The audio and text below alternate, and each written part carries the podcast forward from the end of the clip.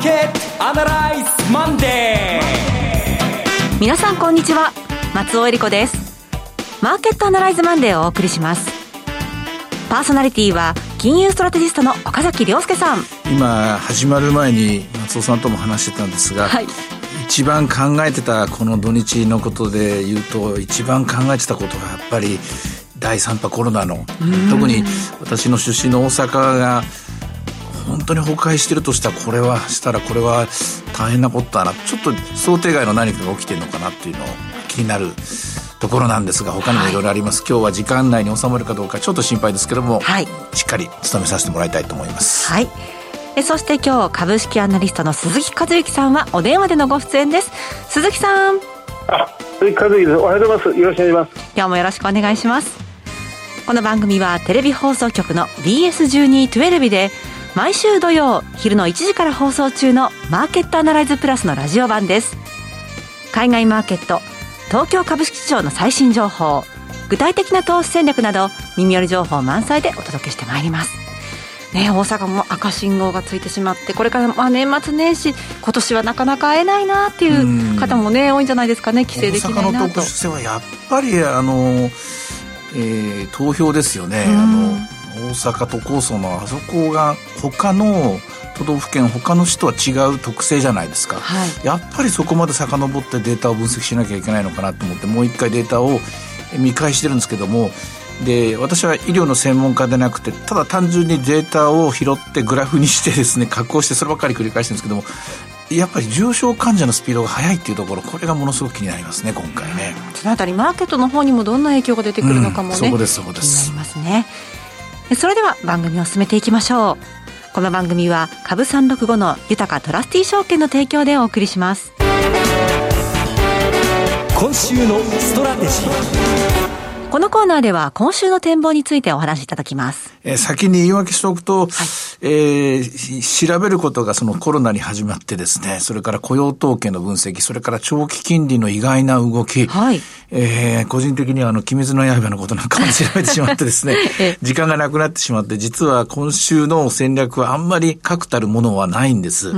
で、すいません、ちょっとぼんやりした言い方になるんですが、12月の第2週です。え一つ目の仕事としては、は今週 S q っていうのがありますから、はい、225関連の商品は一旦、えー、修練するある一定のポジションにですね、上に行くか下に行くか、あるいは今のレンジの中でかっていうのでですね、えー、まあ、バランスが一旦スクエアになる瞬間なんですね。まあ、手仕まいというやつです。はい、手仕まいといえば今月はもう12月ですから、年内のポジションの手仕まいもあるなというやつです。さらに手、手仕まいつながりで言うと、あの、今週一番のイベントは、ワクチンが、はい、この接種が始まるんですよね。で、これは、イベント的に言うと、まあ、あまりこんなワクチンまで相場の材料にはしたくないんですけども、材料で尽くしなんですよね。はあ、ここで夢は現実に変わるんですね。はい。で、ワクチンを接種された方が、その後大丈夫か、えー、副作用はないかとか、まあ、それから、あの、どれぐらいそのワクチンがちゃんと生きてるかとか、ね、免疫、抗体ができたっていうんですかね。なんかそういうのに入っていく。で、それが順次、ここから先、どれぐらいのペースで国民の何割ぐらいまで広がるのか。で、これ、感染率が低ければ、えー、一人の人間が二人の人間にですね、えー、どんどん移してしまうという状況だと、50%ぐらいですね、えー、抗体を持たなきゃいけない。50%ぐらい、いくら95%有効率が高いとしても、50%ぐらいはですね、持ってないと収まりませんけども、感染率が低い状況で、まあ、みんなの努力で外出を抑えてマスクをして、1.3とか1.5だったら本当に2、3割の人に、えワクチンが接種されるだけで自然に消滅するんですけども、この今第3波日本でも広がって、今のスピードがちょっと速すぎるので、この状態はちょっと厳しいだろうなっていうのが、えー、素人目にもわかります。いろいろデータとか分析しながらですね。で、戦略は何かっていうと、はい。やはり手仕まいなんでしょうね、今週は。ああ、そうですか。うん。こんだけ揃ってしまいますと、SQ12 月ワクチンというので言うと、うん一旦もう早くこの一年忘れたいっていう気持ちが皆さん強くなってるんじゃないでしょうかね。特に欧米では、うん、いろんなことが囁かれていますけれども、一応クリスマスシーズンです。はい、もうじきクリスマスが本格的に始まって、うまく、ファンドマネージャーとかたちもですね、うまく仕事が、えー、終わった人、うまくいった人、設けられた人は、早めに休暇を取るところになると思います。えー、まあ、休暇を取らなくて、取らなくてももう世界中でリモートですから、もうどんどんどんどん日々のボリュームを落としていくところなんでしょうね。で、出来高減っていくと思います。で、外国人投資家も鈍くなっていくと思います。そうなってくると勢いここまでぴょんと上がって、外国人投資家が第4週まででど、どれ、どれだけでしてね、3兆円ぐらい変わったんですかね、先物現物で。その勢いはやっぱり薄れてくる。その動きが早くも今日月曜日ですね。と言ってもまあ日経平均だけなんですけどね。はい。マザーズなんか今日随分売られてますからね。うん、そういう動きが基本基調となります。あと一つ、言い忘れてるのが金利の動きです。はい、え雇用統計は、実はすごくしょぼくてですね、全然伸びない、止まってしまったなっていうのが私の率直な印象なんですけども、にもかかわらず10年、30年の金利は高値更新してるんですね。で、5年までの金利は全然上がんないんですよ。つまり、5年間アメリカ経済は停滞して、5年後ぐらいからようやく復活するという絵を債券市場は描いている。で、ここの話は長くなるんですけれども、端的に一言で言うと、5年間設備投資が盛り上がらない経済っていうのは、どういう絵になるのかなっていう感じですね。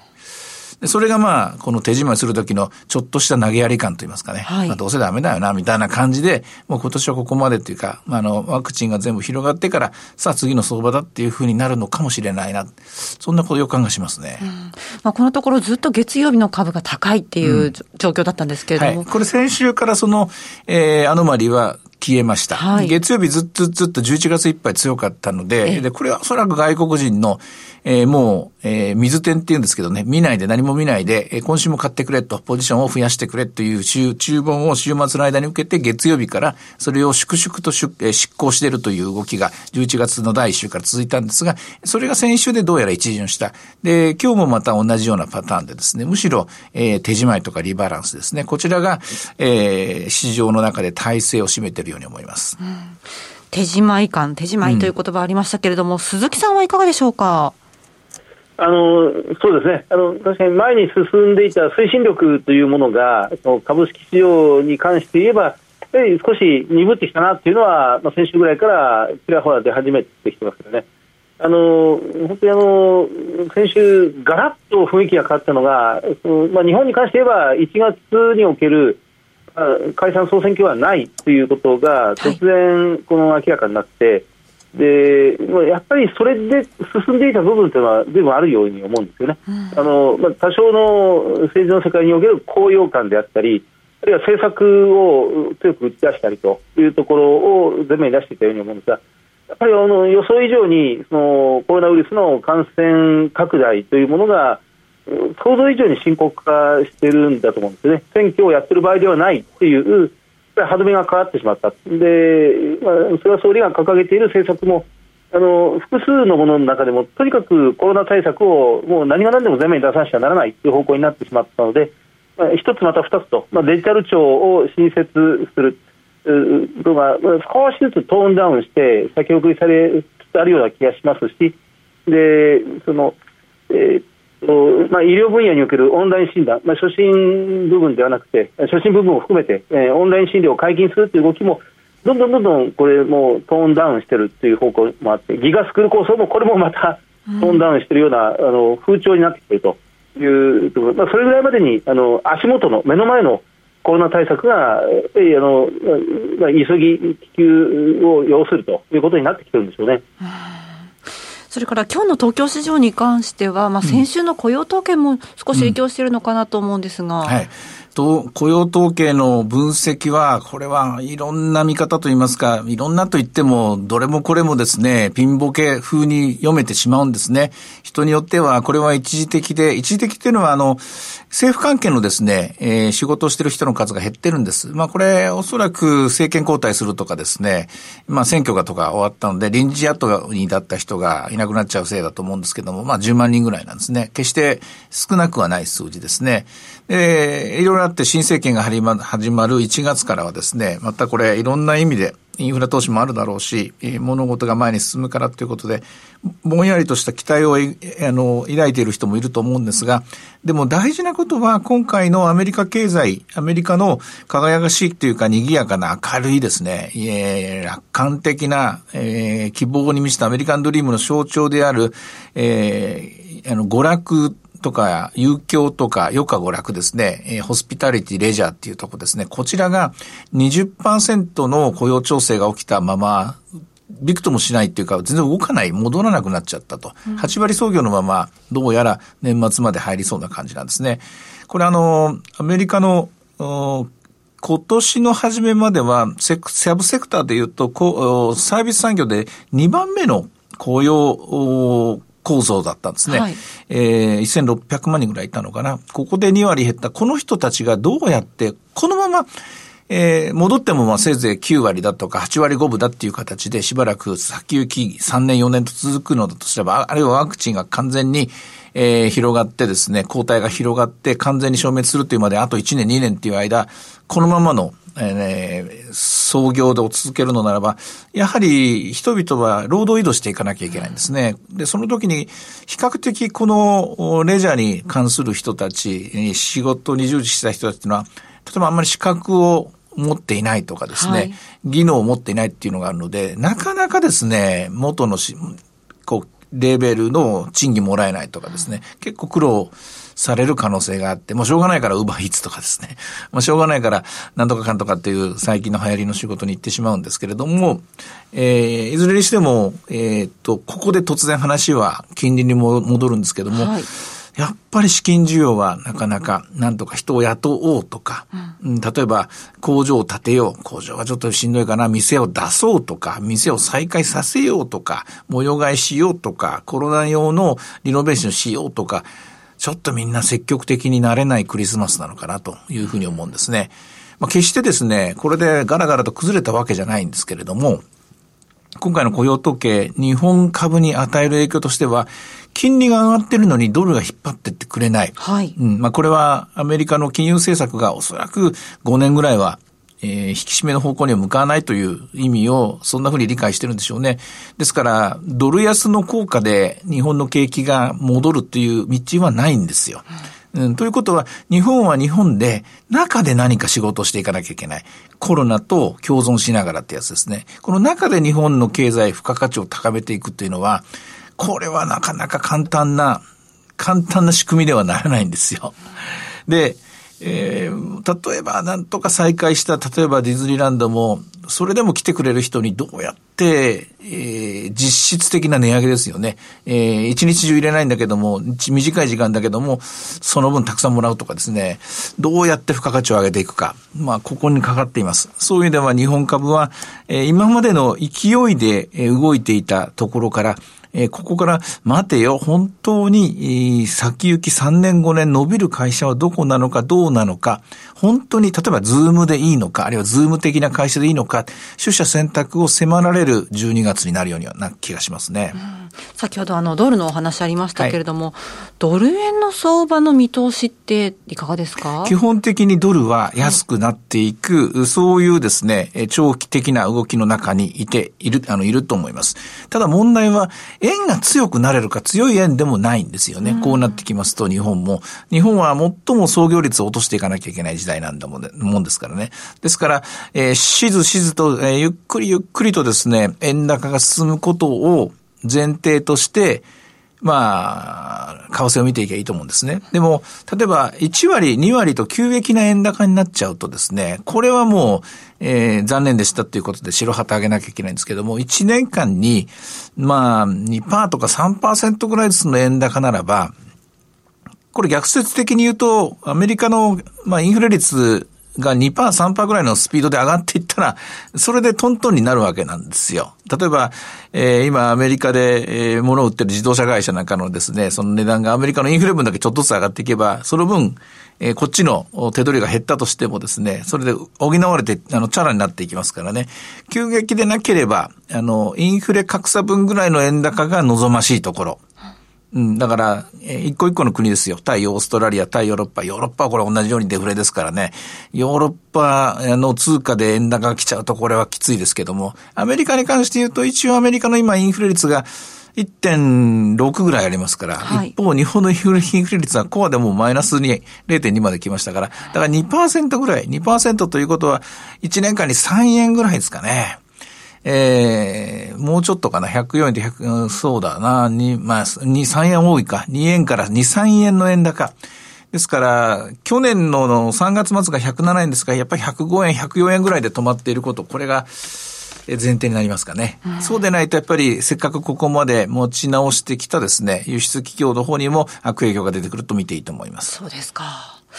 来週は FOMC 今年最後のがありますね。うん、はい。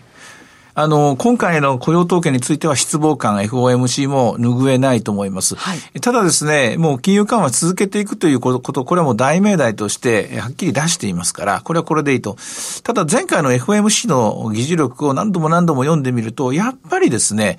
えー、ここまでのここまでのですね、えー、経済が持ち直したことの背景には、金融緩和、見かけの金利が下がったことだけでなく、えー、資本、資産市場ですね、あの、株とか、えー、不動産に訴えりで、これが成功したこと、つまり株高による不動産価格上昇による金融緩和効果があったと。要するに、金融緩和ってっていうのは、あの、懐が高いっていうことですから、この効果があったということが記されていました。なるほど。こういう表現の仕方で FRB というのは株価の上昇を容認してるんだろうなということなんです。ただその一方で、えー、過度の金融緩和緩和が過度のリスクテイクにならないか、そこが懸念されるという両方見てるんですよ。ですから、株式市場も、あの、上がってくれるのはありがたいけれども、上がりすぎると過度のリスクテイクをしていると判断されると、これは話が変わってくるわけですね。はい。そういったところをおそらく、おそらく FRB は深く深く考えて、長期金利が1%まで上がることを、ひとまず今回、今は12月の段階は容認したんじゃないかと思うんですよ。で、1%も0.9%まで来ました。瞬間的に0.96まで来ましたから、おそらく1%まで行くまでは、あの、特に大きな悪影響が資本市場に、資産市場にないだろうなと見てんじゃないかと思うんですね。でその結果、慎重な投資家は、今まで株株株株と言ってた人が一部債券にお金をシフトする可能性があると。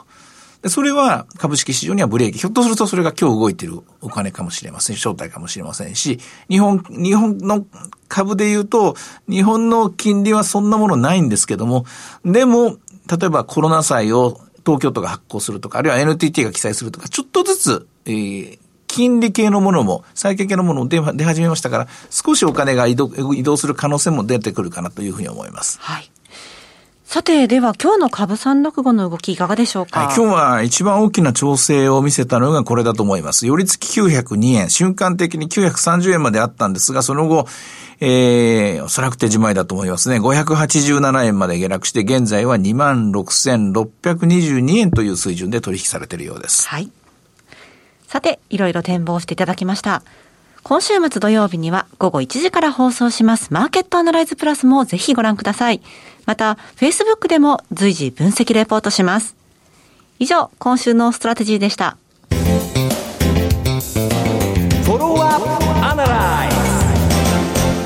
では、今週も参りましょう。鈴木さんの注目企業です。鈴木さん、お願いします。はい、えー、っと、今週は、朝日有機材です。はい、えー、銘柄コード4216の朝日有機材ですね。東証一部の銘柄ではありますが、